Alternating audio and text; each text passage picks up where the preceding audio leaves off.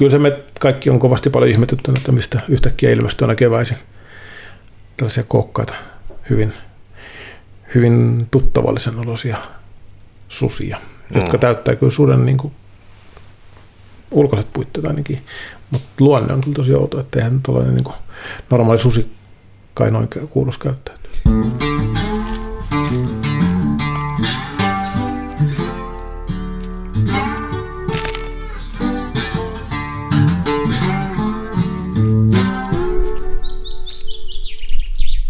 Kuuntelet Saappaat jalassa podcastia. Mie on Matti Tieaho ja tällä kertaa mun vieraana on tanssiva puutarhuri, joka harrastaa karhun metästystä.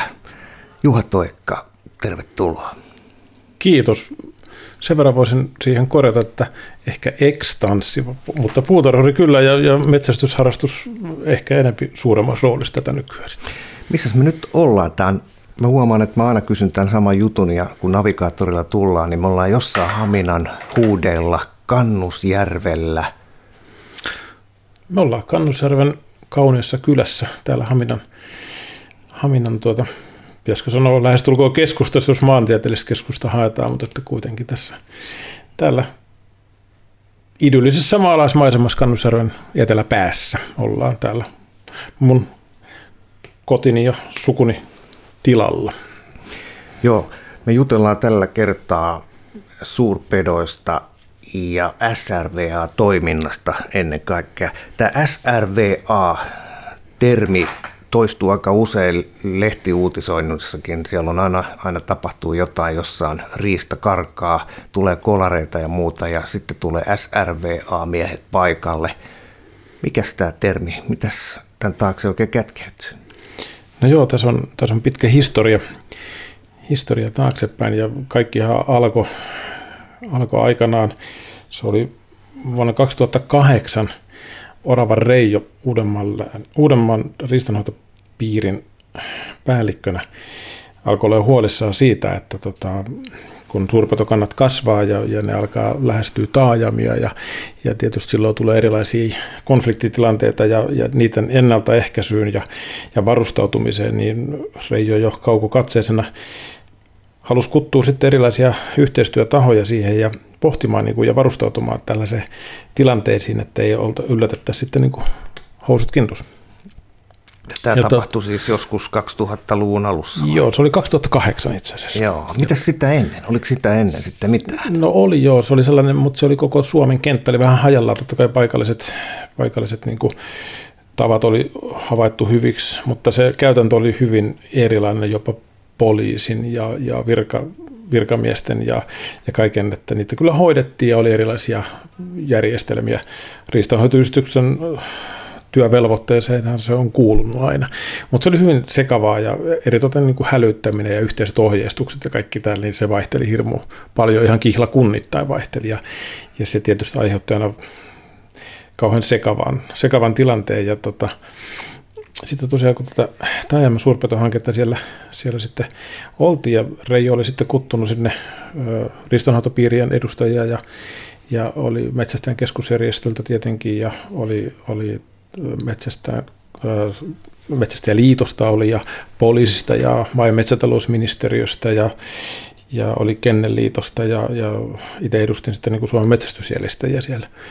Ja tota, siellä käytiin hyvä henkistä keskustelua ja, ja aika nopeasti huomattiin, että, että hei, että meiltä puuttuu tällainen yhtenäinen tapa yhdistää. Niin kuin kaikilla on sama tahtotila tietenkin saada niin kuin ennaltaehkäistä ja saada järjestelmät toimimaan ja saada niin kuin eläimet, eläimet niin kuin kolaritilanteessa ja muissa tilanteissa mahdollisimman tehokkaasti ja hyvin hoidettua, hoidettua asiat loppuun ja, ja tota, eläinten kärsimykset päätettyä ja kaikkea muutakin. Ja, ja totta kai avustaa myös viranomaisia, koska viranomaisten resurssit ei ollut silloinkaan kovin hyvät, ei tietenkään ollut ammattitaitoa koiria eikä mitään muutakaan. Ja, ja, ja siitä se oikeastaan se idea niin kuin lähti sitten sen pohjalta ja hyvin nopeasti niin kuin löydettiin tällainen yhteinen sävel, että hei, että et, et, tästä tehdään niin sellainen yhteinen juttu, hei, että, että luodaan yhteinen, että poliisi kertoo, mitä ne haluaa, mitkä niiden resurssit on, koira ja metsästäjä käytännön puoli löytää tuo sen oman viestinsä kentältä.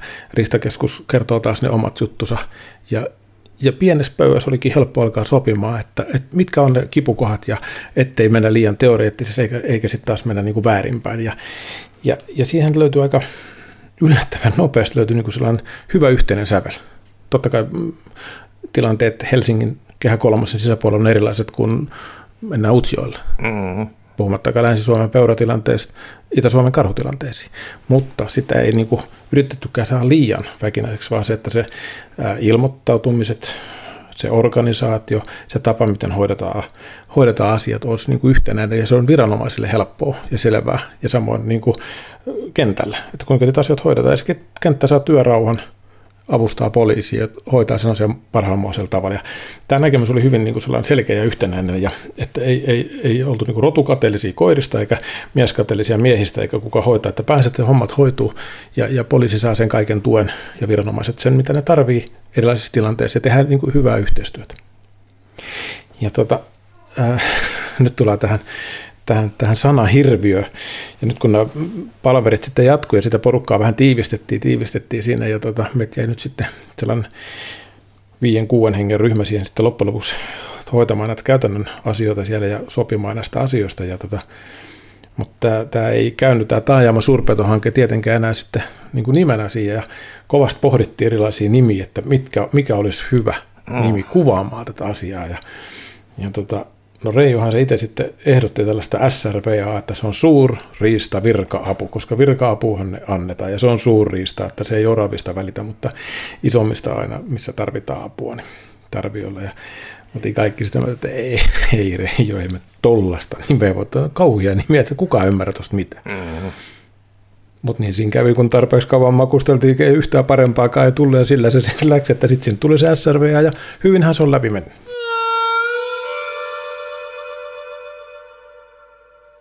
Ymmärsikö oikein? Tämä on tämmöistä riistakeskuksen alaista toimintaa, eli riistanhoitoyhdistyksissä jokaisessa ilmeisesti on tämmöinen, tämmöinen SRVA-henkilö, joka saa hälytyksen, kun sattuu esimerkiksi hirvikolari. Näinkö se on? Joo, pohjana on riistanhoitoyhdistyksen, ää, riistakeskuksen ja poliisin tekemä sopimus. Se on kolmen, kolmen eri osapuolen sopimus. Riistanhoitoyhdistyksillehän kuuluu velvoitteena hoitaa tällaiset kolariasiat ja tällaiset konfliktiasiat. Mutta käytännössä se sopimus on, on niin kuin yhtenäinen ja se on just se kaiken perusta. Eli riistanhoitoyhdistykset on tehnyt sopimuksen, että ne hoitaa nämä asiat ja ne on nimennyt sinne käytännössä kolme surista virka henkilöä joiden numerot on äh, sitten tällaisessa tietokantajärjestelmässä, jotka on taas poliisin järjestelmässä ja hätäkeskuksen järjestelmässä. Eli kun ne katsoo kohdan, missä se kolari on käynyt, mm-hmm. niin ne mm-hmm. näkee siitä suoraan, ja ne pystyy soittamaan suoraan siihen rinkiin. Eli siinä ringissä on nämä kolme SRVA-yhteyshenkilöä. Sen lisäksi siinä on ristoyhdistyksen puheenjohtaja ja toiminnanohjaaja. Ja tämä automaatti alkaa soittamaan, kun se alkaa poliisi soittaa tai hätäkeskus siihen numeroon, se kiertää näiden Eli jos ei yksi vastaa, niin sitten se menee toiselle, kolmannen, neljännelle ja se kiertää niin kuin kolme täyttä rundia ja sitten sen jälkeen, jos ei, niin sitten se palautuu takaisin, sitten ne alkaa etsimään. Mutta tällaisia tapauksia ei ollut yhtään, etteikö olisi niin kuin ketään saatu kiinni. Yeah. Ja vaste on ollut jopa nopeampi kuin hätäkeskuksen omissa puhelimissa, eli se on toiminut hyvin. Ja, Eli sä kun oot Vehkalahden Haminan riistahoitoyhdistyksen SRVA-yhteyshenkilö, Kyllä. Niin, niin sulla voisi puhelin soida ihan mihin aikaan vuorokaudesta. Kyllä se pitää 24-7 auki. Ja sen verran kovalla, että se on saunan eteisessä, kun ollaan saunassa, niin kuulen sinnekin.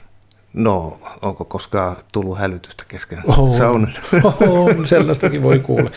Mutta mut sen, sen, sen mä nyt haluan tässä niinku vielä tehdä selväksi, niin kuin sä sanoit hyvin, että mä olen yhteyshenkilö.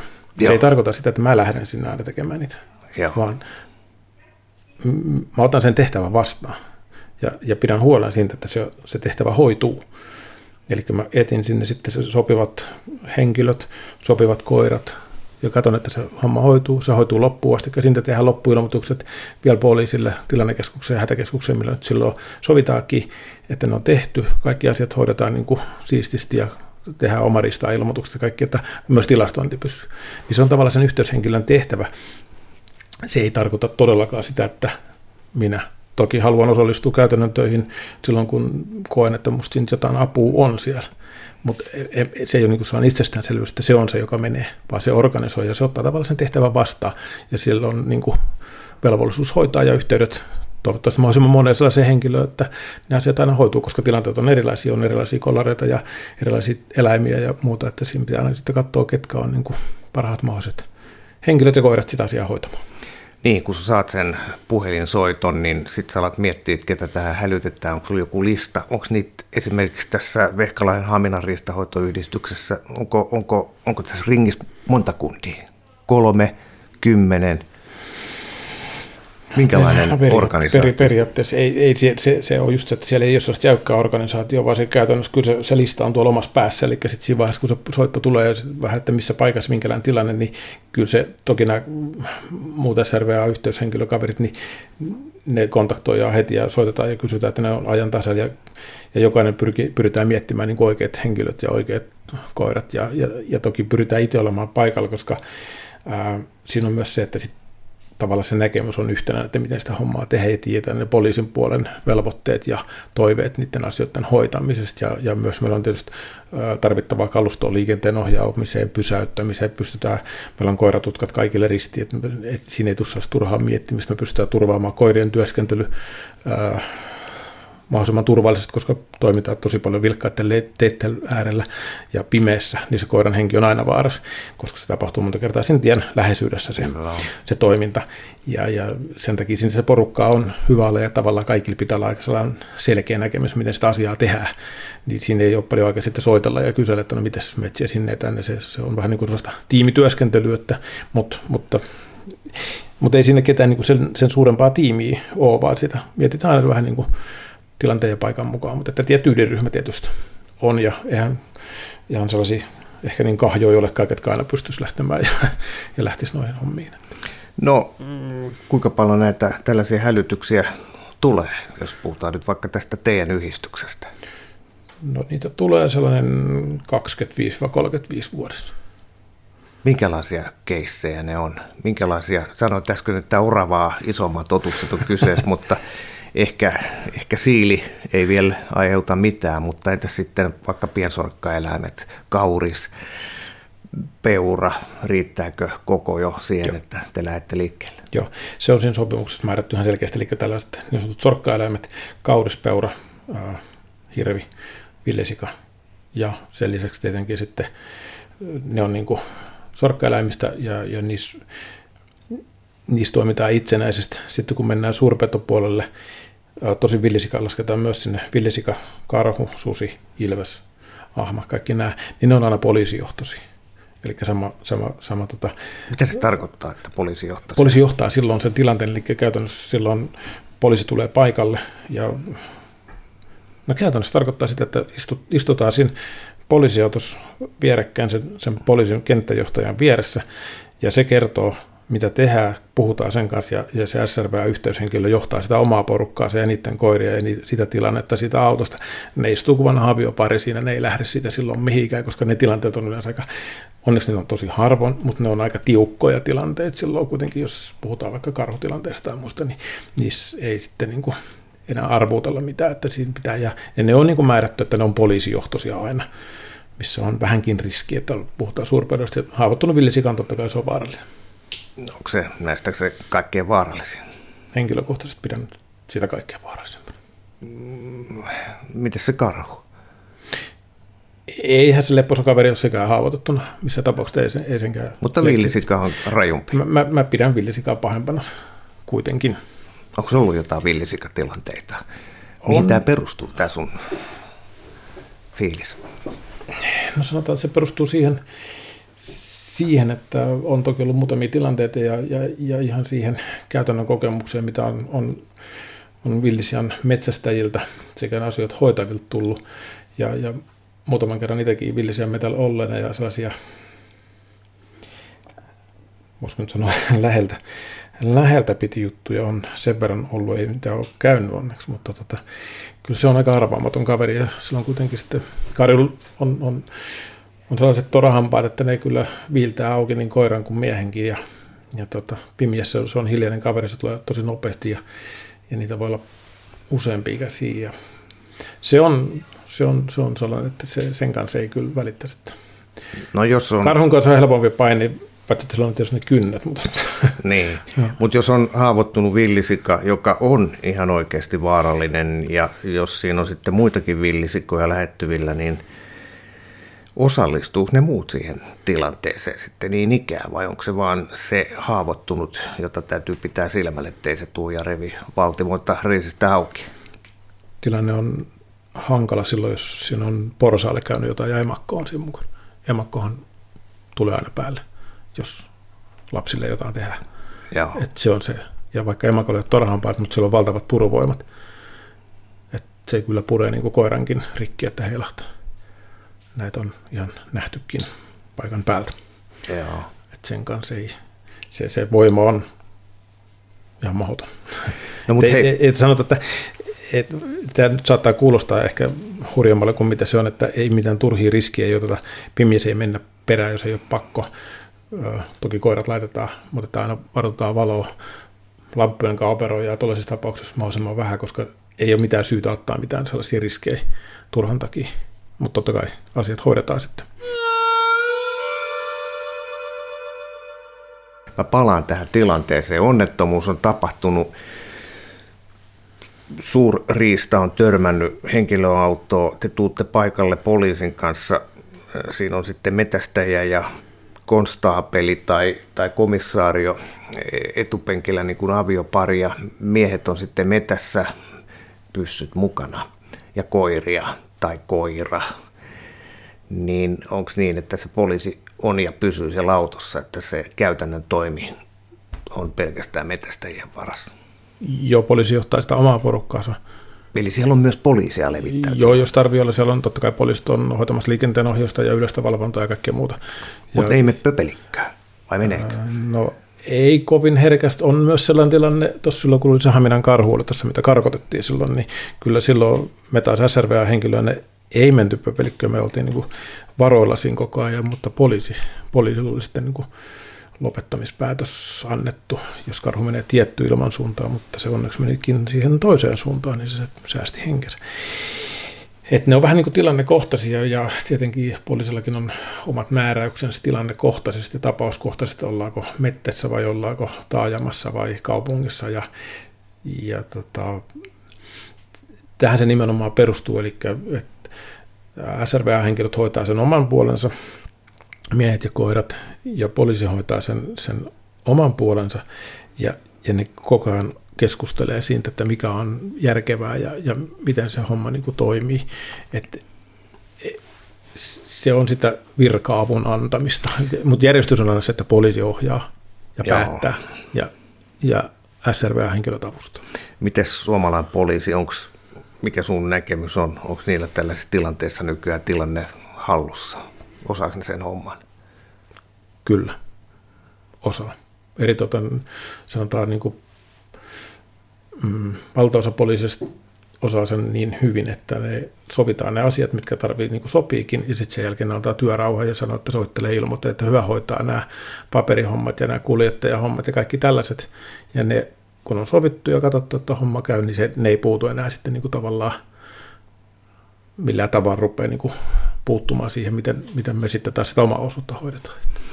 Mikä siinä muuten on, kun mä toimittajana joskus soittelen SRVA-miehille sen jälkeen, kun tilanne on käynnistynyt tai tilanne on päällä, niin, niin äh, se on kun soittaisi jonneen agentille, mitään ei irtoa, mitään ei sanota. Mi- mihin tämä perustuu, että saadaan niin mykäksi metästäjä kuin tällaisessa tilanteessa?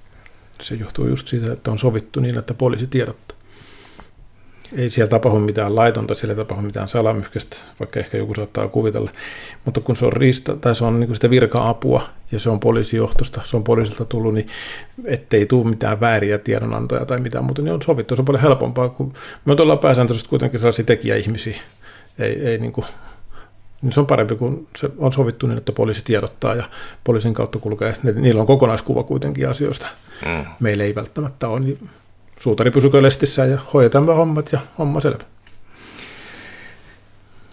Kuvailepa mulle tämmöinen tilanteen kulku. Äh, kuvitellaan vaikka tämmöinen helppo tapaus, eli hirvikolari, jossa, jossa kuljettaja ei loukkaannut, auto kärsii vahinkoja, mutta sitten tietää, että hirvi on lähtenyt ontuen paikalta tai oletus on tällainen, niin mitä siinä tapahtuu sitten, kun te tuutte paikalle? Poliisi hälyttää. Tai hetkinen, lähdetään siitä, että kun se autoilija törmää tämmöiseen otukseen, mitä sen pitää tehdä?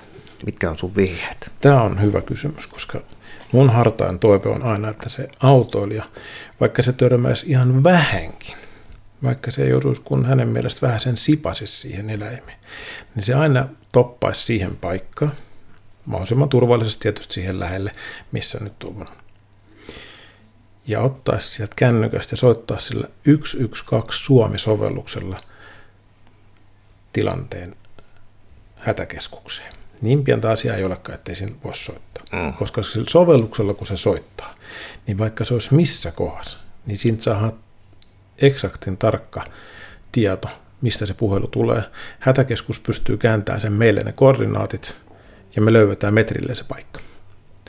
Se on se kaikkein suurin toive ja suurin ongelma on aina se kolaripaikan löytäminen eritoten sulalla maalla, ja kun on paljon eläimiä, niin se on todella vaikeaa ei välttämättä ole mitään verijälkiä, ei edes karvoja, ei edes jarrutusjälkiä, kun on lapsit. Mm-hmm. Ja yleensä siinä kohdassa, missä kolari käy, niin siinä liikkuu paljon muutakin eläimiä. Niin se olisi se kaikkein hartain toive. Taikka sitten, jos ei siihen pysty, niin sitten kävisi sen tietää sen paikan, niin kävisi laittaa vaikka kaulaliinan tai jonkun siihen selvän merkin, missä on käynyt. Niin aina kun se kolaripaikka löytyy, niin se on niin kuin yli puolet siitä hommasta. Tämä kuulostaa nyt vähän siltä, että että äh, tämä on tuottanut teille tuskaa. Siis tämä sijainti äh, on jäänyt enemmän tai vähemmän arvausten varaa. Joo, se tuottaa meille tuskaa ja työtä, mutta vielä enemmän pitäisi ajatella sitä eläintä, joka on loukkaantunut. Sille se tuska on paljon suurempi, jos ei sitä esimerkiksi löydy. Tai se joka ikinen hetki, mitä se joutuu kärsimään jalkapoikkinaisena tai muuten loukkaantuneena siellä mettässä. Hmm. Tai missä vaan, vaikka siinä penkallakin. Mitä sä ajattelet sitä eläintä? eläinten takia tehdä, ei, ei, ei niin kuin lihan takia eikä minkään muun takia, vaan sen, että ne eläimet, niin kuin, jotka joutuu tällaiseen kolariin, niin ne niin kuin hoidetaan. Ainakin käyvä tarkistamassa, että niillä on kaikki hyvin taikka mitä vaan, mutta eläinten takia tehdä, ei, ei tässä tehdä niin kuin mitään, minkään muutakin. Kuinka pitkälle tämmöinen otus voi sitten tällä kolaritilanteen jälkeen mennä? Löytyykö se 200 metrin päästä aina vai sitten ojasta heti vai voiko se mennä kauemmaskin niin, että se on tosiaan sellaisessa kunnossa, että lopetus on sitten se vaihtoehto?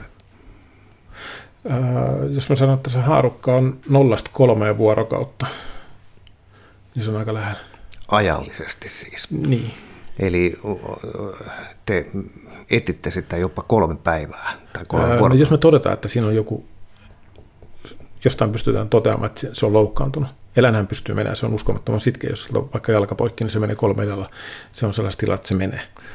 Niin tällaisiahan hirviä välillä ammutaan tuolla metälläkin, Kyllä. jotka on varmaan vuosi aikaisemmin jalkaan siis polven alta Joo. irti. Kyllä.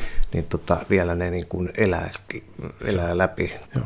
Eikä se, kolme, niin, kyllä. Eikä se kolme vuorokautta ole mikään niin kuin tarkka, vaan siis lähinnä sillä tarkoitin sitä, että sitä mennään niin kauan, kun sitä vaan pystytään, että joko, joko se päättyy siihen, että se löytää ja se, se pystytään jollain tavalla päättämään, tai sitten sitten vaan ei, ei löydetä, mutta, että, mutta ei sieltä niin periksi anneta erityisesti silloin, kun tietää, että kyllä se aina se varmistus. Sen takia just niin kuin äsken vähän sanon, että vaikka olisi pienkin sipasu, niin kannattaa aina soittaa. Mä kertoa nyt sellaisen esimerkin, että tästä on nyt toistakymmentä vuotta aikaa tuossa Haminan sisääntulotiellä tuli ilmoitus, että autoilija, autoilija oli ajanut noin 450 ihan pikkasen osunut hirven jalkaan. Että mm. Autosta oli etulasi halki, mutta mitä ne ei ole käynyt. Että 25 astetta pakkasta ja, ja tota, että mitä teette. Mä sitten totta kai mennään tarkistamaan. Menin paikan päälle, siihen mentiin ja siinä oli lunta ja katsoin, että no ei tässä ole mitään, että ei ollut karvaakaan eikä mitään. Tie oli peili jäässä kyllä. Mutta tota, sitten läksin pikkasen matkaa menee peltoa pitkin katsoa, että minne se on mennyt ja ei näy karvaa, ei näy verta, ei näy mitään. Kävelin sitten varmaan joku paristaan metriä niitä jälkiä ja ihmettelin, kun aina se jälki on siellä sivussa sellainen pian pyyhkäisy siellä lummassa, sellainen puolikuumallinen, siellä sun täällä. Mutta toi ei niin kuin sattuisi tähän asiaan nyt mitenkään, että mistä tollainen tulee. Mm. Paleli olisi kaikki hyvät syyt ollut, että mitään merkkejä ei ollut mistä, että eläin on haavoittunut tai sillä olisi käynyt mitään. Ei ollut vauhtia, ei ollut käynyt autolle mitään, ei näy verta, ei karvaa, ei mitään näysi. Joku kuitenkin sanoi, että katsotaan. Yeah. Laskettiin koira siihen, se meni joku puolisen kilometrin, rupesi haukkumaan. Vartuttiin tunnin verran, että se rauhoittui, oltiin asutuskeskuksen lähellä, että se ei lähde sitten sinkoilemaan mihinkään. Mentiin kaverin kanssa katsomaan sitä sinne ja tota, lähti siihen tapahtumapaikalle, niin se oli kuin talvisodan jäljitse paikka, se oli niin täynnä verta kuin olla voi. No lopetettiin hirvi siihen, ja kun katsottiin, niin siltä oli siinä törmäyksessä kuitenkin, se oli ilmeisesti liukastunut, oli mennyt jalka täältä, takajalka ylhäältä poikki, tästä tuossa niin säären kohdalta. Mutta se ei ollut näkynyt siinä, mutta se oli vipannut, kato sen sivullaan, se oli tehnyt pienen jäljen siinä sivulla. Ja sitten kun se oli mennyt sen puoli kilometriä, sitten se oli tullut se luunsiru, se terävä luu oli tullut nahkasta läpi. Ja tietenkään se ei sitten enää pystynyt kävelemään, mm. vaan se jäi siihen sitten ja lopettu. Jos se jätettiin silloin sen arvauksen varaa, olettamuksen varaa, että okei, okay, ei sille mitään ole käynyt. Kauhia tilanne sille eläimellä. Mistä se olisi löytynyt, missä kunnossa. Mm. Että aina kannattaa, sen takia pitää tarkistaa.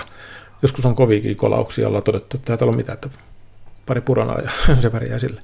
No kauhean yhtä tapausta voi sanoa etukäteen. Niin, se, jos, jotain, jos, niin, jos jotain on oppinut tässä asiassa on se, että älä oleta etukäteen mitään. Tee aina täydet eväät ja lähdetään yöllä niin akulla. Täydet eväät tarkoitat, että matkaa lähdetään termanin ja eväiden kanssa, että voi olla pitkä reissu.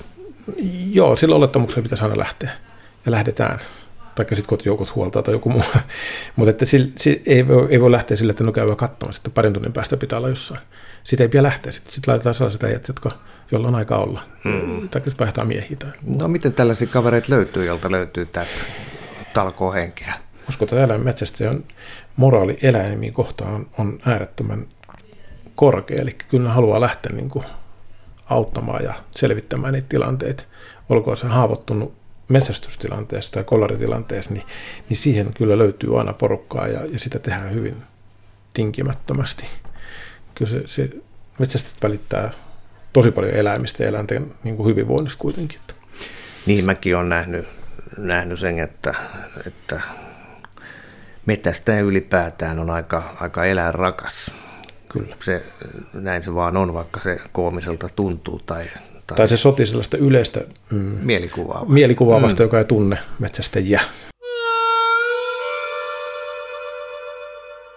No onko tämä ihan sitten ihan tällaista eettistä vapaaehtoistoimintaa vai saako tästä jotain korvausta? Tästä ei saa mitään korvausta, ellei nyt lasketa sitä, että on tehty sellainen sopimus silloin aikana näistä korvausasioista oli puhetta ja, ja siitä niin kuin käännettiin vähän. Saako joku, kilometrikorvauksia tai mitään? Ää, no näissä tapauksissa, näissä normaalitapauksissa ei saa. Että et, tämä ryhmä, joka sen tekee tai on, niin ne saa sitten tietysti eri seuroissa ja eri paikoissa erilaisia sopimuksia, mutta käytännössä se, se tota, kaikki muu ää, niin sanottu liha muodossa tai toisessa, olkoon se muussina tai vähemmän muussina, niin se kuuluu metsästäjän korjata, mutta ne saa käyttää myös hyödyksi mennyt sitten koirille tai sai sitä itse tai, tai minkä se sitten monttuu, mutta kuitenkin se pitää hoitaa sieltä pois. Mutta mitään kilometrikorvauksia tällaisia ei normaalisti tule. Mutta sitten mennään tähän toiseen puoleen, eli nyt me puhun näistä sorkkaeläimistä aina villisikaan myöden. Mm. Mutta suurpedoissa, niin ruho kuuluu aina valtiolle. Ja silloin tapauskohtaisesti neuvotellaan poliisin kanssa, tai no käytännössä neuvotellaan poliisin kanssa korvauksista, on ne kilometrikorvauksia, päivärahoja tai jotain muuta. Joskus ei katsotaan, että no ei tämä mitään tarvitse tehdä talkoilla. Jotkut haluaa pitkiä matkoja tai muuta, jotkut ottaa. Mutta ne on aina niin sen tapauskohtaisesti, mutta niissä on oikeutettu niin poliisi neuvottelemaan siitä, että voidaan maksaa kilometrikorvauksia tällaisesta, koska silloin sieltä ei tule mitään. Niin kuin Eli se poliisi vastinetta. maksaa sitten sen? Käytännössä ministeri maksaa poliisin, poliisin, poliisin kautta se kulkee aina sitten. Joo, ja tämä homma pelaa ihan kuin junan vessa, että joka kerta neuvotellaan. Ei... Joo, no täällä ei oikeastaan ollut mun aikana yhtään sellaista tilannetta täällä, mutta se tilanne on vähän toinen tuolla itärajalla, jossa tulee paljon esimerkiksi tällaisia karkotuksia, häätöjä. Eli niin, joudutaan, niin, kuin, niin, joudutaan niin kuin lennättelemään pois, pois niin tota, äijät saattaa joutua niin kuin monen iltan peräkkään ajamaan pitkiä matkoja ole siellä, niin se on ihan, ihan kohtuullista ymmärrettävää, että silloin olisi hyvä vähän pensa, pensarahaa antaakin. Että mm. Se menee kuitenkin, monelle menee työpäivät siinä ja, ja No miten työnantajat suhtautuu tällaiseen toimintaan? No varmaan näihin hommiin valikoituu sellaiset henkilöt, joilla, joilla työnantaja, olkoon se sitten itse tai, tai eläkevirasto tai joku muu, joka ei, ei siihen sitten niin kuin aiheuta mitään harmia. Että kyllä se normaali työssä käyvälle henkilölle, niin tota, kyllähän ne aika vaikeat on sitten hoitaa. Että mm. Siellä on kuitenkin just tosiaan se, että sieltä ei voi kesken lähteä, että nyt pitää lähteä töihin, että kyllä se pitää niin kuin olla homma loppuun astikaan. Nyt mun tulee heti mieleen se, että, että jos saa lihat pitää, tulee heti mielikuvi tämmöinen 300-kiloinen sonni, joka on hyvässä lihassa ja makaa sitten siellä ojan penkalla, niin siinä sitten lihat jaetaan niiden, niiden jäljestäjien kesken vai? Joo, niin kuin sanoit, se on jätetty aina niin kuin sen ristanhoitoyhdistyksen väliseksi sopimuksessa, kuka tekee missäkin, missäkin päin mitenkin – on sovittu jo tosiaan, jos puhutaan Länsi-Suomen peurakaudessa puolesta verrattuna vaikka tähän, missä enempi sanotaan puolet ja puolet käy hirvikaudiskolareita, ää, mennään ylös, siellä on suurperot, niin ne on, ne on niin tavallaan riistanhoitoyhdistyksittäin sovittuja asioita, mutta valtaosa on niin, että jotka työn tekee, niin ne saa sinne myös sen niin sanottuun vastikkeen. Mutta tämä on se toinen, toinen mielikuva harha, mikä on, että nyt ne vaan käy keräämässä sieltä paistit talteen ja sen kun penkalta ottaa ne hirvelihat ja pakasteet täyttyy, niin tota, pitäisikö sanoa, että totuus on hiukan toisenlainen ja tota, ne henkilöt, jotka ovat joskus tätä puhunut ja sitten on tullut siihen mukaan ja huomannut, että ei se ihan näin mennytkään, niin on muuttanut hiukan kantaansa. Toki joskus käy niin hyvin, että saadaan, saadaan lihaa lihaa talteen ja valtaosa, mekin jauhetaan valtaosa näistä lihoista, mitä otetaan sieltä niin koirille. Ja tota, niitä nyt sitten annetaan niin metästyskoirille, jotka sitä työtä tekee. Että, mm. että kyllä se tietenkin totta kai pyritään hyödyntämään, hyödyntämään se liha, mutta jos ajatellaan normaali tilanne, että elukkaa ajetaan päin autolla, niin äh, eihän se kovin siisti ole. Että kuka sitä nyt sitten sellaista haluaa ehkä syödä. Niin se on vähän toinen kysymys, mutta, että, mutta se on yleinen sellainen harhaluulo, mikä on tietysti vähän harmikin, koska se aiheuttaa aika paljon turhaa, turhaa kateutta ja ehkä niin väärääkin putinaa siitä, että, että sieltä ne vaan käy keräämässä hirveän paistit itselleen ja voi käydä katsoa sitä meidän pakastin, niin kyllä se kuule mustikoilla on täyttynyt enemmän kuin hirveän lihalla. Mm, mm. No mutta käytiin sekin läpi, ettei, kyllä jo. ettei jää epäselväksi. Hei, sen lisäksi, että sä oot tämmöinen SR VA-yhteyshenkilö, niin sä oot myös sitten tämän Pehkala ja Haminan ristahoitoyhdistyksen tämmöinen suurpetomies. Onko termi suurpeto yhteyshenkilö niin ikään?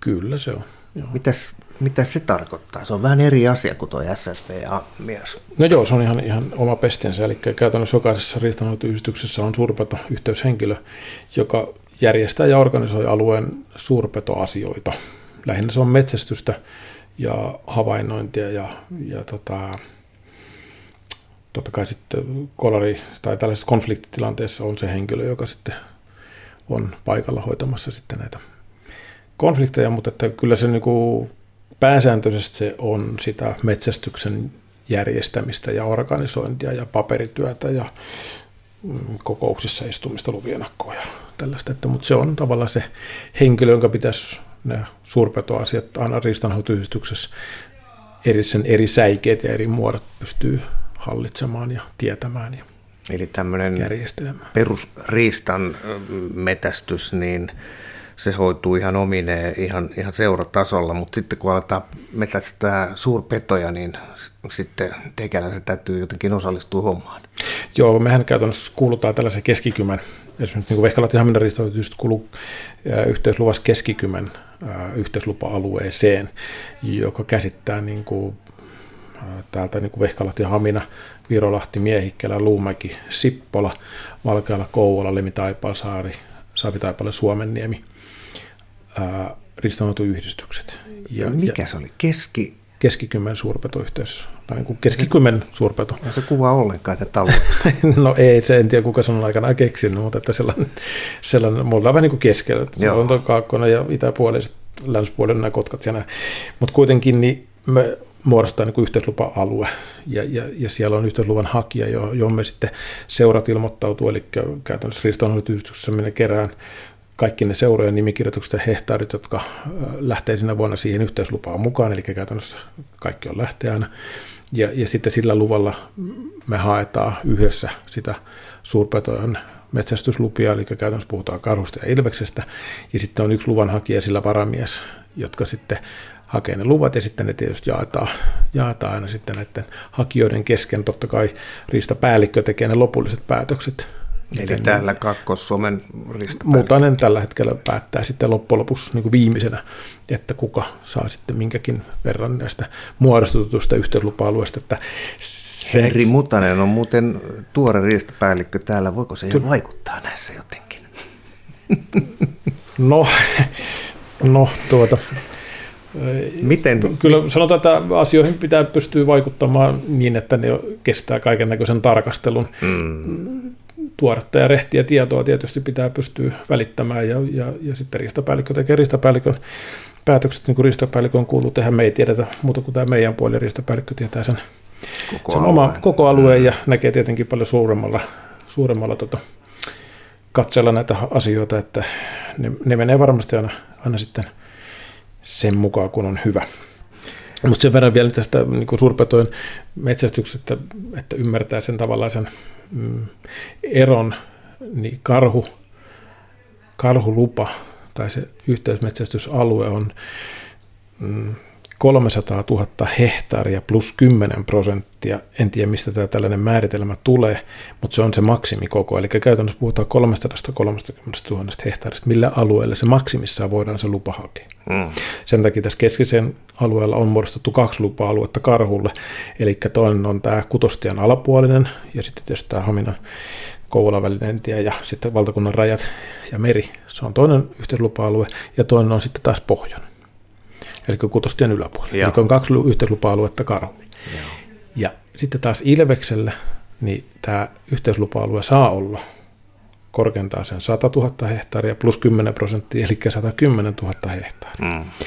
Ja rajat pitää olla selkeät, joko maantieteelliset tai ää, yhdistysrajat. Ja me ollaan nyt päädytty aina siihen, että yhdistyksittäin, eli kaksi yhdistystä, jos niiden yhteispinta on alle sen 110 000 hehtaaria, ne voi olla yhdessä, yhdessä niin kuin luvassa mm. saada sitä lupaa, eli niille saa, voi tulla vaikka kaksi lupaa tai kolme lupaa, ja ne sitten sopii keskenään, tai sitten jos on sen kokoinen riistanhoitoyhdistys, että se ei voi ottaa ketään kimppaa, että se on sen siihen, siihen määrässä, niin sit, sillä tulee niin kuin oma lupa. Eli se jyvittyy vähän eri tavalla, karhu ja ilves tässä yhteislupa-alueella. Mm.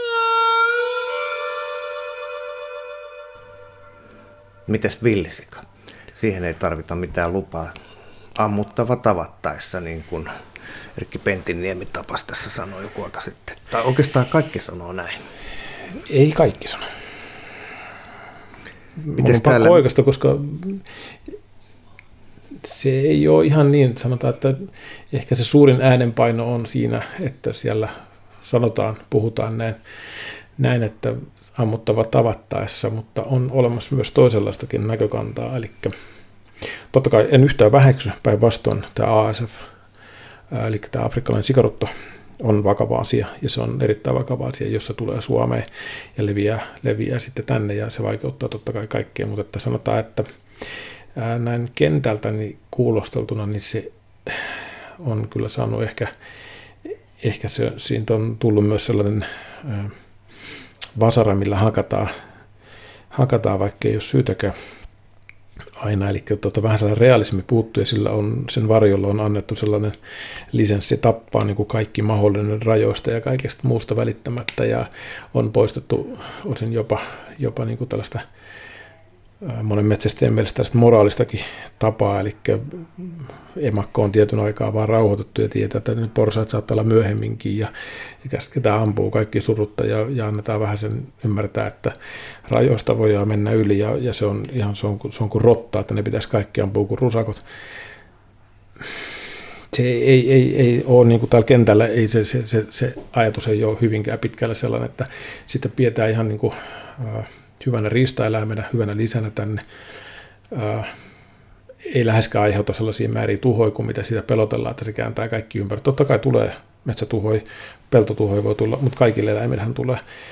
Ja totta kai nyt pystytään silloin täsmäämään sinne sitä metsästystä, painottamaan sinne ja, ja olemaan, mutta että kyllä se on niin kuin saanut mainettaa huonomman tilanteen se koko villisika, että se on, se on nyt varmaan ehkä erinäisestä syystä, olkoon sikataloustuottajilla sitten omat intressinsä ja, ja valtiovallalla totta kai omansa. Ja yhä edelleen painotan sitä, että sitä ASF ei saa, sitä ei saa niin väheksyä ollenkaan, mutta kun sitä ei ole ja, ja sitä, sitä pystytään niin kuin, kuitenkin niin kuin aika tehokkaasti sikaa metsästämään, jos, jos sellainen tilanne tulisi, niin jotenkin tuntuu, että se on saanut sellainen lainsuojattoman maineen vähän turhan takia. Ja aika moni metsästäjä ajattelee vähän eri tavalla, mutta metsästäjille tyypillistä on se, että mm, ne ei ole äänessä. Mm. Niitä ei, niin kuin, ne ei anna kuulua itsestään, ne vähän touhuille ja sitten ne vähän vetäytyy tuonne saloille ja on touhuille sitten ominensa, mutta että mm, villisika ei ole ihan niin yksikantainen kuin mitä ehkä suuri, suuri yleisö sitä kuulee. Sehän on lisääntynyt täällä Kaakkois-Suomessa aika lailla. 2000-luvun alussa niitä oli, laskettiin sadoissa, ehkä kymmenissäkin, ja nyt, nyt on sitten jossain kohtaa puhuttiin, oliko nyt kolmesta tuhannesta villisiasta, mutta nehän saa tuon rajan yli, me ollaan nyt aika lähellä rajaa. Mikä sun mielipide on? Pitäisikö niitä, niitä mm, vähän niin kuin rauhoittaa? Kuulostiko toi vähän siltä, että ei nyt niin tehokkaita pidä olla, niin kuin annetaan ymmärtää. Itse asiassa, hei, mä en oikein ymmärrä tätä mekan, tai tätä niin kuin koko kuvioa, että kun pelataan sitä äh, afrikkalaista sikaruttoa, niin, niin sen takia meidän pitäisi ampua näitä villisikoja täällä. Miksi? Hyvä kysymys. Samoin pelotellaan, että se kaikki kuusikot ja kaikki menee, menee tota, mätäntyy ja kaikki menee viljelykset menee, täällä ei mitään, tähän muuttuu koko Suomi elinkelvottomassa, noita sikoja alkaa olla vähempi, enempi. Mä oon miettinyt itsekin sitä asiaa, että miksi. Mä oon käynyt jonkun kerran tuossa Ruotsin puolella metästämässä, missä niin ruot, tai villisikojen määrä on huima, mutta siellä kasvaa mettät hyvin ja toki, toki jotakin viljelysvahinkoa on, mutta että, niin kuin sanoin, niin aina tulee se voi olla muukin asia kuin villisika. Ne, ne tykkää siitä ja ne metsästää sitä siellä ihan, ihan järkevästi ja siellä ei ole tällaista paniikkia Sehän on siis tulemaan. luokkaa miljoona villisikkaa niin, Se on ihan toista luokkaa ja, ja, ja, ja se, se, se, maailma on ihan erinäköinen, että tuntuu, että välillä että nämä meidän äänekkäämmät henkilöt ei välttämättä ole ihan siellä, siellä paikan päällä käynyt normaalissa, normaalissa mettästyshommissa tai, tai muuten. Ja sitten jos ajatellaan nyt yleensä alueita, missä villisika on käytännössä levittäytynyt näistä ympäri maailman, niin jos se nyt niin paha elukka olisi, niin tämä olisi autio maailma ollut jo ajat sitten, että olisi tilaa enää kellään. Et vähän niin kuin sellaisia pelotteluaseita käytetään mun mielestä turhaa. Kyllä se villisikakin paikka sitä suomalaisluonnossa ja metsästyskulttuurissa ansaitsee. Mutta toki... Mulla on tässä tällainen porttiteoria. Siteeraan kaveria, joka jääkö nyt nimeltä mainitsematta sillä, että nyt kun annetaan tulla villisian sitten tulee se kultasakaali ja kohta tulee pesukarhutkin perässä. Ei ole vielä täällä näkynyt pesukaroja. Täältähän ne tulee ei, sitten, jos ei, se tulee. Ei ole näkynyt, ei ole näkynyt mutta että, mm, sanotaan, että toivoisin itse henkilökohtaisesti vähän enemmän malttia ja noin yleensä niin villisen kuin kaiken munkin riistakannan kannan arvioinnissa. Toivoisin, että mm, vaikka tietotekniikka on hieno asia, niin mikään ei korvaa sitä tietoa, mikä tulee tuolta mettistä ja salolta näitä mettämiehiltä. Jos niitä ihan oikeasti kuunneltaisiin, eikä vaan aina vedottaa siihen, että tilastoja ja pitää kirjata johonkin tassuun tai jonnekin muualle, mitkä on hyviä järjestelmiä varmasti ja tietotekniikkaa tosiaan pitää olla, mutta kun se tieto olisi tuolla mettissä, se on täällä miehillä, ne kyllä kertoo sen hyvin auliisti ja mielellään, mikä se todellinen tilanne on, kun sitä vaan viittittäisiin niiltä kysyä. Tällä viittaa vähän siihen, kun sanot, että se villisikakanta oli jossain vaiheessa 3000 ja, ja sitä täällä ehkä niin kuin porukalla vähän pohdittiin, että missähän ne on, koska kukaan ei tiedä, missä ne on, mutta, että, mutta jääkö se nyt sitten eri, eri aiheeksi, mutta että mä toivoisin niin kuin, tosiaan niin villisian kuin kaiken muunkin riistaeläinten suhteen, niin sitä nyt, nyt niin kuin tuntuu, että ää, Luke ja nämä on hirveästi haluaa touhuta siellä omissa nurkissa ja ne haluaa, että havainnot tulee tietyllä tavalla, niillä on omat tietokoneohjelmat, tietyt käppyrät ja, ja se on harmittavaa huomata, koska että se ei kohtaa niin oikein tuon käytännön kanssa ja siellä on koko ajan niin tällaista näkemyseroja ja nyt molemmat vähän on niin kuin, vetäytyy punkkereihin. Siellä on paljon sellaista, että ei enää viititä ilmoittaa havaintoja, koska ne ei niin kuin auta mihinkään, ne ei, ei kerro oikeaa totuutta, niitä ei hyväksytä kaikki määriä, ilvekset hyväksytään vain yksi pentue tietyllä kilometrin määrällä, vaikka todistettavasti niitä on useampia. Ja siellä on nyt tosi paljon sellaista, niin kuin, mistä ei ole kelleen mitään hyötyä eikä iloa. Ja se suurin häviäjä on tuo eläin, kun tilastoja vääriä asioita ja sen mukaan tehdään niin erilaisia johtopäätöksiä.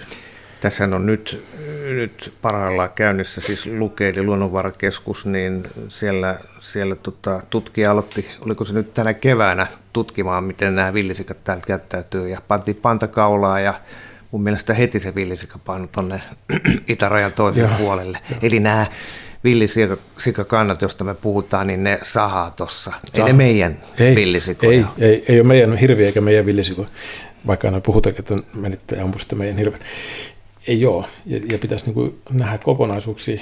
Ja mikä on totta kai hieno homma tehdä tällaisia tutkimuksia, tällaisia mutta veikkaan, että jos sinne olisi menty haastattelemaan noin ylämaan kaverit ja noin rajan pinnassa olevat kaverit, niin ne olisi kertonut sen asian paljon selvemmin ja paljon helpommin. Ja ilman mitään. Ei olisi tarvinnut tehdä mitään. Ne olisi kyllä kertonut, että hmm. mihin aikaan ne menee, minkä verran. Ja ja. Ne elää siellä. Ne näkee sen koko ajan. Kyllä. Ei, ei tarvitsisi kun käydä, että juoko kuppi kahvia ja haastella. Jos siinä. No mutta kivempaa tehdä tietokoneen ääressä. no niin, niin varmasti jo. Ei tarvitse lähteä pois maasta. Joo. Hei, kun sä oot suurpeto-yhdys, yhteyshenkilö, niin, niin se on varmaan sellainen homma, joka täällä Kakkos-Suomessa on aiheuttanut vuosi vuodelta enemmän toimintaa. Suurpedot on täällä lisääntynyt. On. Kyllä, ne on, on, on lisääntynyt ja tota, se tietysti on tämän ajan niin kuin ehkä sellainen henkikin, että ne saa lisääntyä ja, ja totta kai ne sopii tulemaakin. Mutta totta kai silloin lisääntyy myös tietynlaiset ongelmat ja tilanteet. Mm, tänä keväänä oli varmaan eniten karhuista havaintoa niin kuin siviileillä ja tällaisia tuttavallisia karhuja tässä Haminan ympäristössä, mitä on mun aikana ollut ikinä. Ja tota, se, että se määrä on, kanta on kasvanut, mutta ne myös elää tässä niin kuin ihmisten lähellä, niin ne on myös, ne ei tarkoita sitä, että ne olisi kesyitä ja ne olisi jotenkin viallisia tai ne olisi häirikköitä, mutta ne on vaan tottunut meihin. Kun ne mm. elää, niin täällä ei ole tilaa sellaisille saloille, niin ne tavallaan sietää meitä paremmin, että nähdään paljon paremmin enemmän. Mutta sikäli on pakko myöntää, että tämä, tämä, tämä porukka ainakin tänä keväänä on ollut tosi fiksua kaikki, että ei, ei kukaan ollut parikaadeilla huutamasta, pitää lopettaa, ampuu se karhu, mikä porukat vähän kyselee, että mitäs pitää tehdä ja voisiko ilmoitella ja täällä oli tällainen. Ja tosi nätistä meni kaikki, että on, on mennyt hyvin ja uskon, että tulee menemään jatkossakin. Että. Eli täällä pyöri karhuja asutuksen liepeillä, mutta mitään vahinkoa ei syntynyt. Siis... No roskiksi meni, mutta niitä nyt vähän mennään. Miten sudet? No susista ollaan totta kai tehty havaintoa joka, joka vuosi ja, ja kaiken aikaa eritoten keväisin nämä jostain ilmestyy aina ilmestyy aina tuossa keväällä susia. Niin, Siitä voi olla montaa mieltä, mistä niitä tulee. virallisesti kai puhutaan nuorista yksilöistä, jotka on niin kuin laumasta karkotettu, mutta että kovin on isoiksi pojat kasvaneet ja hyvin tuttavallisiksi, että lähestulkoon kädestä tulee syömä. Tässä ainakin toissa keväänä niin oli sellainen, joka virallisesti oli kai, niin kuin puhuttiin laumasta karkotetusta nuoresta sudasta, mutta että itse kattelin sitten 15 metrin päästä silmästä silmää pitkän aikaa se kävi siihen makaan ja hyvä, että ei häntä heiluttanut, jos varmasti olisi ollut koiran nappulu, olisi varmaan syömään käestä. Ja hyvä, että ei auto on hypännyt, niin en tiedä mistä näitä tällaisia sitten tulee, mutta että joka kevät aina jonkun verran susia tulee. No sä et tiedä, mistä ne tulee, mutta minkälaisia ajatuksia sulla on herännyt? Mistä ne voisi tulla? No, tämä on tietysti aina vähän, vähän vaarallista lähteä arvuuttelemaan, mutta ehkä erilaisia ei niin villejä kasvattamia voi olla, missä, mistä nyt kai aletaan tässä syyskuussa käymään yhdestä ainakin tällaisesta paikasta oikeutta ja, ja siitä, että miten niitä oli siellä pietty ja miten niitä oli salakuljetettu ja tehty, että onko niitä sitten jossain lisää, niitä sitten vähän karkailee niistä, mutta tosi... Puhutko sä nyt koira susista vai susista? No sekä että sieltä löytyy molempia, eli sieltä löytyy aitoa sutta sekä löytyy, löytyy sitten koirasusia ja, ja tota kaikkea. Mistä löytyy?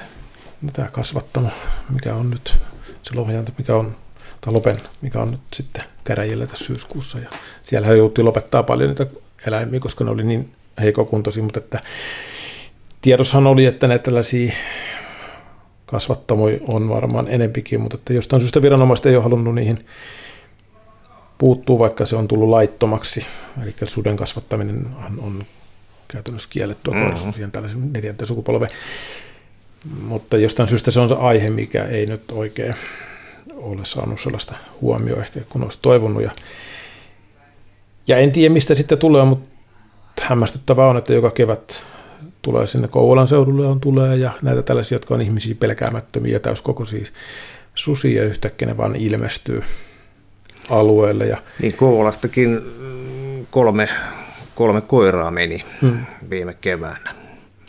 Joo, siellä seikkaili joko yksi tai kaksi tällaista ihan kookkaan näköistä otusta, jotka, jotka tuli mm. siis kun auton pysäytti, niin ikkunan taakse. Kyllä. Näitä just tarkoitan, että voisiko joku kertoa, mä vähän yritin kysellä tuolta luonnonvarakeskuksenkin puolelta, mutta ne sanoi, että ei hyödy mitään tietoa eikä mitään intressiä selvittää, että mikä on, mutta en tiedä miksi, miksi näin on, mutta että olkoon sitten, se on heidän asiansa.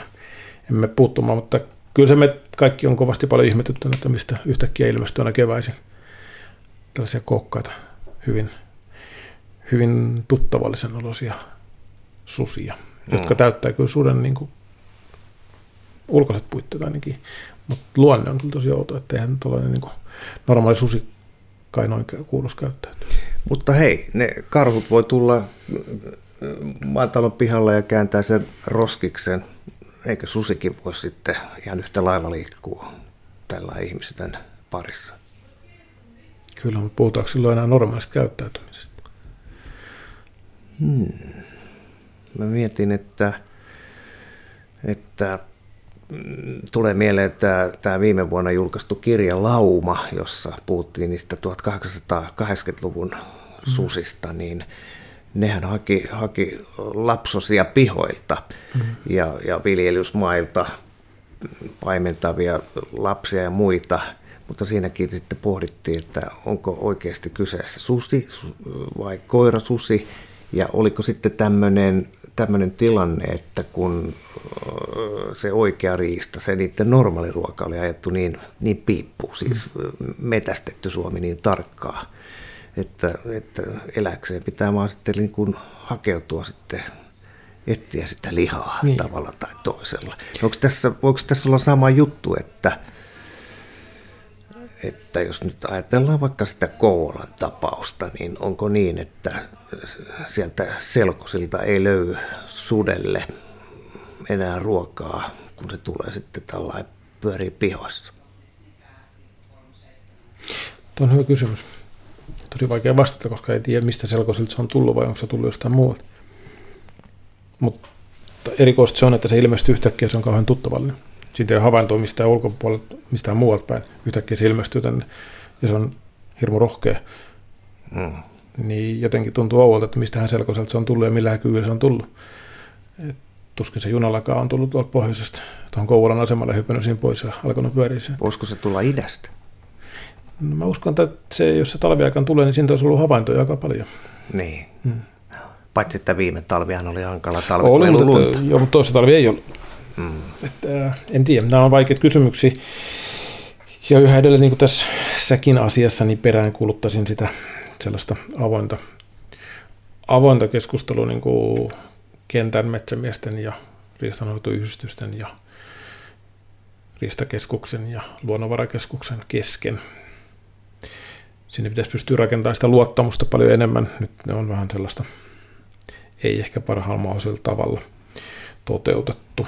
Että siellä vähän toiset epäilee toisiaan ja toiset toisiaan ja se ei yhä edelleenkään, niin kuin äsken jo sanoin, niin se on kaikkein suurin harmi, että se suurin häviäjä tässä on tuo eläin, joka ei niin kuin, sitten kun ei tiedä, että mikä se tilanne on, niin ei voi oikein, jokainen tekee niitä omia päätöksiä niissä asioissa. Mutta hei, tuossa kun sanoit, että jos, jos ajaa kolarin vaikka hirven kanssa, niin se hätäkeskuksen 112 softa-applikaatio, se on hyvä, hyvä mm-hmm. väline. Niin miten sä ehdotat sitten näille ihmisille, jotka, jotka sitten näkee sen karhun, villisian, ilveksen tai suden tuolla? Miten, miten, miten kannattaa toimia? No, se on ihan sama applikaatio, sille voi soittaa. Siellä on tieto suoraan, se tulee sinne, niillä on myös tieto meidän suurpetoyhteyshenkilöstä, yhdistyksestä, niin se tieto tulee myös sieltä. Toki jos ei ole hätää, niin voi soittaa, jos tuntee jonkun tutun mettämiehen ja toivoo, että, että hän välittäisi sen tiedon sitten eteenpäin. Niitä on aina, aina näitä susiakin kun tulee, niin sitten kun yrittää tämmöinen valveutunut toimittajakin etsiä mm. näitä suurpetohenkilöitä, niin, niin tota, se pitää aina tehdä vähän töitä ennen kuin se löytyy. Eli neuvoisit sä ihan karkeasti sillä, että, että jos väki pelottaa, niin 112, että Kyllä. sieltä sitten menee eteenpäin. Ehdottomasti. Koska ne on aina, mm, jos, jos siinä on vähänkin, ja, ja joka tapauksessa ei mitään haittaa poliisi saa sieltä tiedon, missä se on nähty esimerkiksi. Mm. Se pystyy koko ajan, sit kun se saa eri puolet, se pystyy seuraamaan sitä liiken, liikettä, se pystyy tekemään omia päätöksiä sillä, että käyttäytyykö se uhkaavasti, onko se menossa ää, sellaiseen suuntaan, että siitä on tulos vaara, vai onko se menossa poispäin, miten se käyttäytyy. Se, se pystyy paljon paremmin piirtämään sen kokonaiskuvan, kuin että se ei kuule mitään. Jokainen tieto on sille niin kuin tärkeä, mm. ja, ja koska se poliisi johtaa ja ja tota, tekee ne päätökset, niin joka ikinen tiedon murunen niin kuin auttaa sitä näkemään paremmin sen kokonaiskuvan ja sitten pystyy puhumaan kenties alueen suurpetoista ehkä enemmän tietävien kanssa ja, ja tekemään yhdessä niitä päätöksiä, että mikä on hyvä. Ja, ja kuitenkin lähtökohta on aina se, että eläimen henki pyritään säästämään. Sitä ei niin kuin, lähtökohta ei ole se, että se pyritään lopettamaan, mm. vaan juuri toisinpäin. Se on viimeinen keino se lopettaminen. Silloin pitää asiat olla tosi huonosti, ja se määräys tulee aina poliisilta.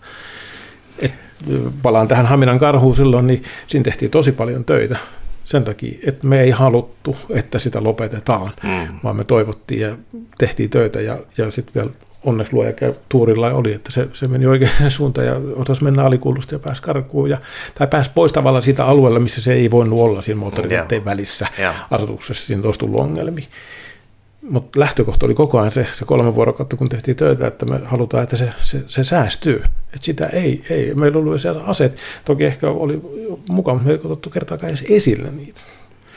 Miten muuten karhuista nyt kun puhutaan, niin, niin tässä on parhaillaan viikko kaksi käyty karhujahtia tänä vuonna. Täällä meidän alueella on jo kaadettu karhuja jonkun verran. Onko se ihan tällaista tällaista täällä meidän alueella siis tämmöistä kannanhoidollista toimintaa vai, vai onko siinä joku muu intressi, että niitä täällä Kymenlaaksossa Joo, ammutaan. kyllähän se, se, nehän metsästää niin sanotusti poikkeusluvilla, eli tota, ne on niin kuin kannanhoidollisia tällaisia lupia, mitä, mitä tota, sitten maa- ja metsätalousministeriö myöntää aina alueittain ja perustuen sitten erilaisiin havaintomääriin ja, ja muuhun ihan, ihan normaalisti. Mutta kyllä se niin kuin kannanhoidollista on. Ja toki, toki se, se pyritään niin kuin järjestämään aina se, se yksilöinti, mitä metästetään, on näitä tällaisia ää, ihmisasutusten lähellä mahdollisesti häirikkykäyttäytymisiä, tällaisia, jotka on niin sitä, niitä sellaisiin yksilöihin, eli tavallaan annetaan sitä signaalia, että, että saatte, täällä on niin tilaa karhuja olla, mutta, mutta ilkeä tulko ihan niihin ihmisten nurkkiin, että jos sellainen pien, pien ero pitäisi pystyä säilyttämään. Se onnistuu parhaiten sillä, että niitä metsästetään, niin se, se viesti tulee, että ne ei niin kuin, kokee sen ihmisen hajun ja läsnäolon niin kuin uhkaavaksi, niin silloin ne väistää, silloin ei myöskään tule niin asutusten lähelle eikä aiheuta tahtomattaa mitään tällaisia ongelmatilanteita. Tässä nyt ei varmaan ole sitten mitään tällaista viranomaiskytkyä, että poliisi on kieltänyt puhumasta näistä, mutta joku, joku on niin, että karhun metästyksestä ei puhuta. Tässä ei ole, tässä ei ole tota viranomaiskytköstä, mutta tässä on sellainen toisella sopimus, eli suurpetoyhteislupasopimuksessa on sovittu niin, että ainoastaan yhteisluvan hakija tiedottaa. Tällä halutaan myös tavallaan tehdä se, että niin kuin aihe on kauhean kiinnostava ja siitä lähtee lennokkaitakin juttuja helposti liikkeelle, niin ollaan haluttu pitää se niin kuin asiallisena, ettei siinä tule Tarkoittaako, tarkoittaako se asiallisuus nyt sitten sitä, että kukaan ei kerro mitään? No en mä usko, kyllä mä uskon, että jos niin yhteysluvan hakijalta menee ja, ja, ja kysyy ja haastattelee, niin varmaan kertoo. Kyllä kertoo niin kuin faktat ja, ja asiat niin kuin ne on, mutta että on tosiaan haluttu niin kuin pitää se, ettei ala tulee sellaista väärää. Se on kuitenkin aika sellainen aihe, mistä tulee helposti Onko tässä, vähän, onko tässä vähän sellainen juttu, että karhunmetästys on tämmöinen se on oikeastaan sellainen kuningaslaji. Se on, se on ehkä se majesteettisin olento, mitä meidän metissä liikkuu, karhu, niin, niin mm, ollaan va- hissuksen sen takia, että ei herättä kateutta sitten muiden metästäjien parissa, niin kuin tällaisten niin kuin meikäläisen, joka ei varmaan saisi karhukoetta edes läpi. En usko. En, en. Jos joku ajattelee, että se on niin kuin, sen takia, että sillä saisi jonkunnäköisen meritin tai kuningaslaji tai joku tällainen, niin se ei kovin kauan siellä varmaan niin karhumetästyksessä viihdy, tai se on, aika, se on ehkä aika kaukaa vielä karhusta. Se on kiehtova metsästetty, se on, se on pahuksen ovela, ovela ja, ja sellainen haasteellinen, ja sen eteen joutuu tekemään tosi paljon töitä, mutta tavallaan hyvällä tavalla, että sä opit tuntemaan tavallaan sitä ja e, asettumaan tavallaan sen maailmaan siellä ja miten koirat toimii ja, ja miten itse ja kaikki on erilaista, se on, se on kauhean kiahtovaa, mutta e, eihän se ole sen ihmeellisempi kuin sitten kaikissa asioissa on niin omat ominaispiirteet, että ehkä se on saanut turhaan sellaisen joidenkin silmissä sellaisen niin kuin kuningaslajita, että ne on jotenkin kovempia jätkiä tai jotain muuta tai kovempia koiri. Ei ne, jotka niitä paljon metästä, niin ne suhtautuu siihen ihan yhtä suurella kunnioituksella ja, ja mystiikan, että minkälainen se on. Se on, se on vaikea metsästettävä, se sitä tekee kiahtovan. Että toki hiukan vaarallinenkin. Kun no sä oot ollut itse leikissä mukana. Miten se eroaa Ilveksen motituksesta? Perustuuko se tällaiseen motitukseen vai miten se tapahtuu karhunmetästys? No ei, kyllähän karhunmetästys, no toki, toki motitut voidaan motittaa ja, ja ehkä motitetaankin, jos tiedät, että jälki on mennyt sisään mutta tota, kyllä se perustuu aika paljon siihen, että etsitään jälkeä aamuyöstä yöllä, kun toivotaan löytävän sellainen jälki, mikä maistuu koiralle ja toivotaan, että koira pysyy karhulla ja ei vaihaa hirviihin ja uskaltaa haukkuu ja saadaan päästään joko ampumaan haukulla tai siirtyvään haukkuu passimiehet ja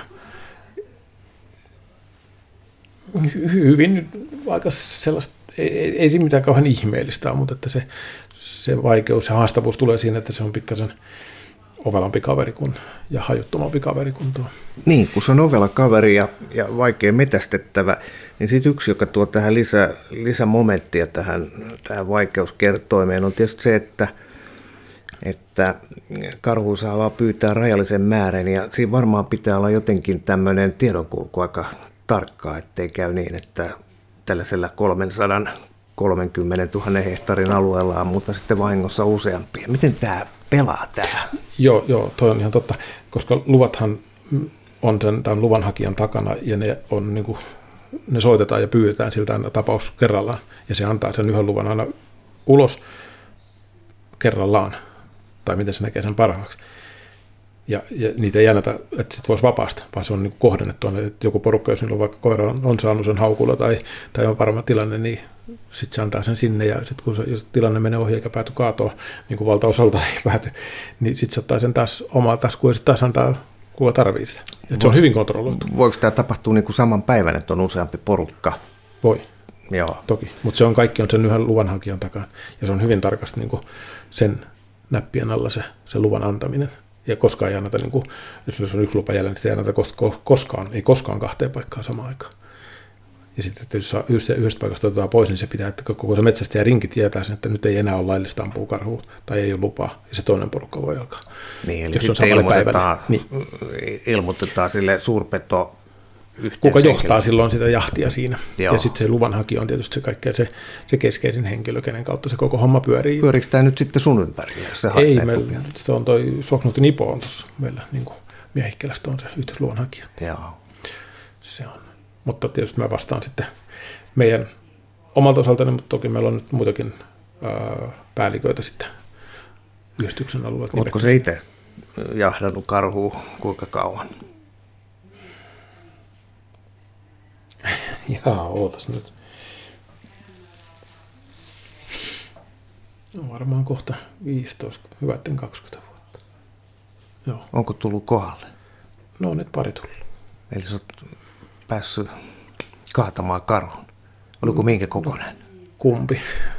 No toinen oli varmaan pienempi kuin toinen. No, toinen oli pienempi ja toinen vähän isompi.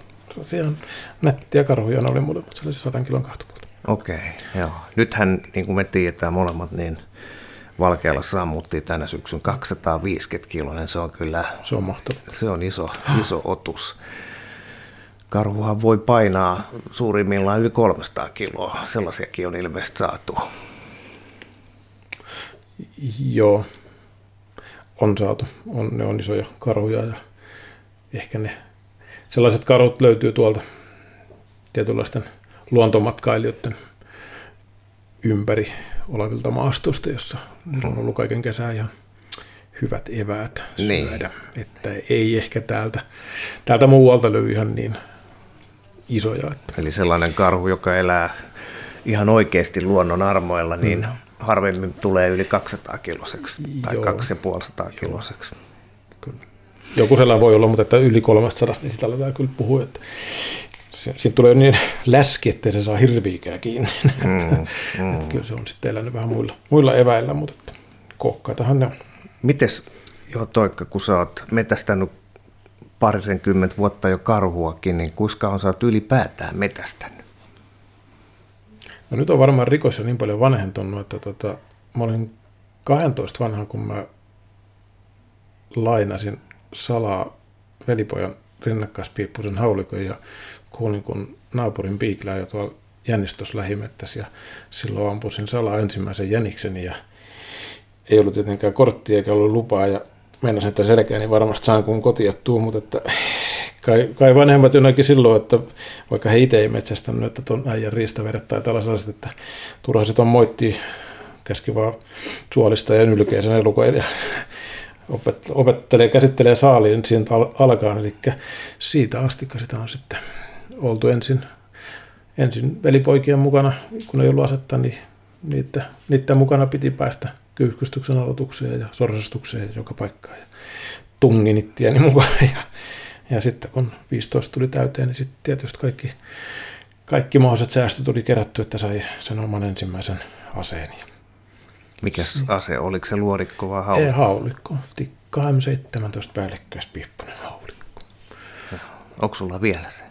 Ei, mä annoin sen tuohon poliisin keräykseen toissa vuonna sitten pois. Se alkoi olla jo niin vanha, niin tota, mä annoin sen sitten pois. Hmm. Sä tuossa sanoit, että oot käynyt Ruotsissakin ampumassa villisikaa, jos oikein ymmärsin. Mm. Mm. Mikä se on se sun kaikkein mieluisin metästysmuisto kaikilta näiltä vuosikymmeniltä, kun sä oot metästänyt?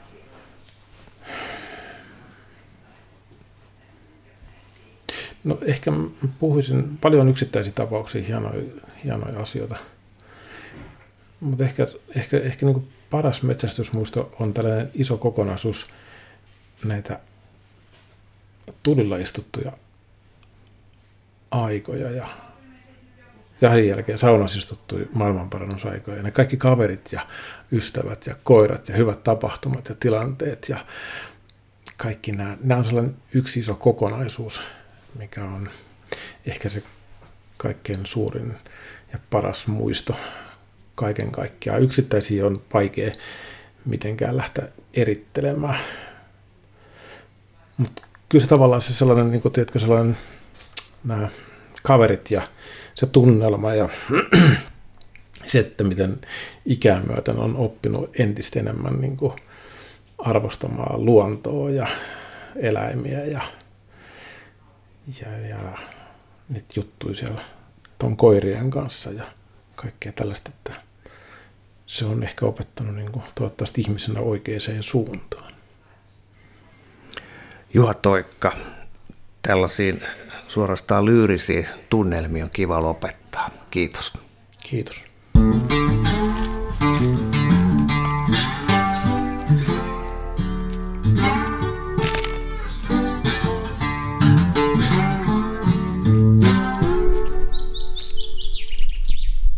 Tämä on Kouvolan Sanomien Saappaat jalassa podcast.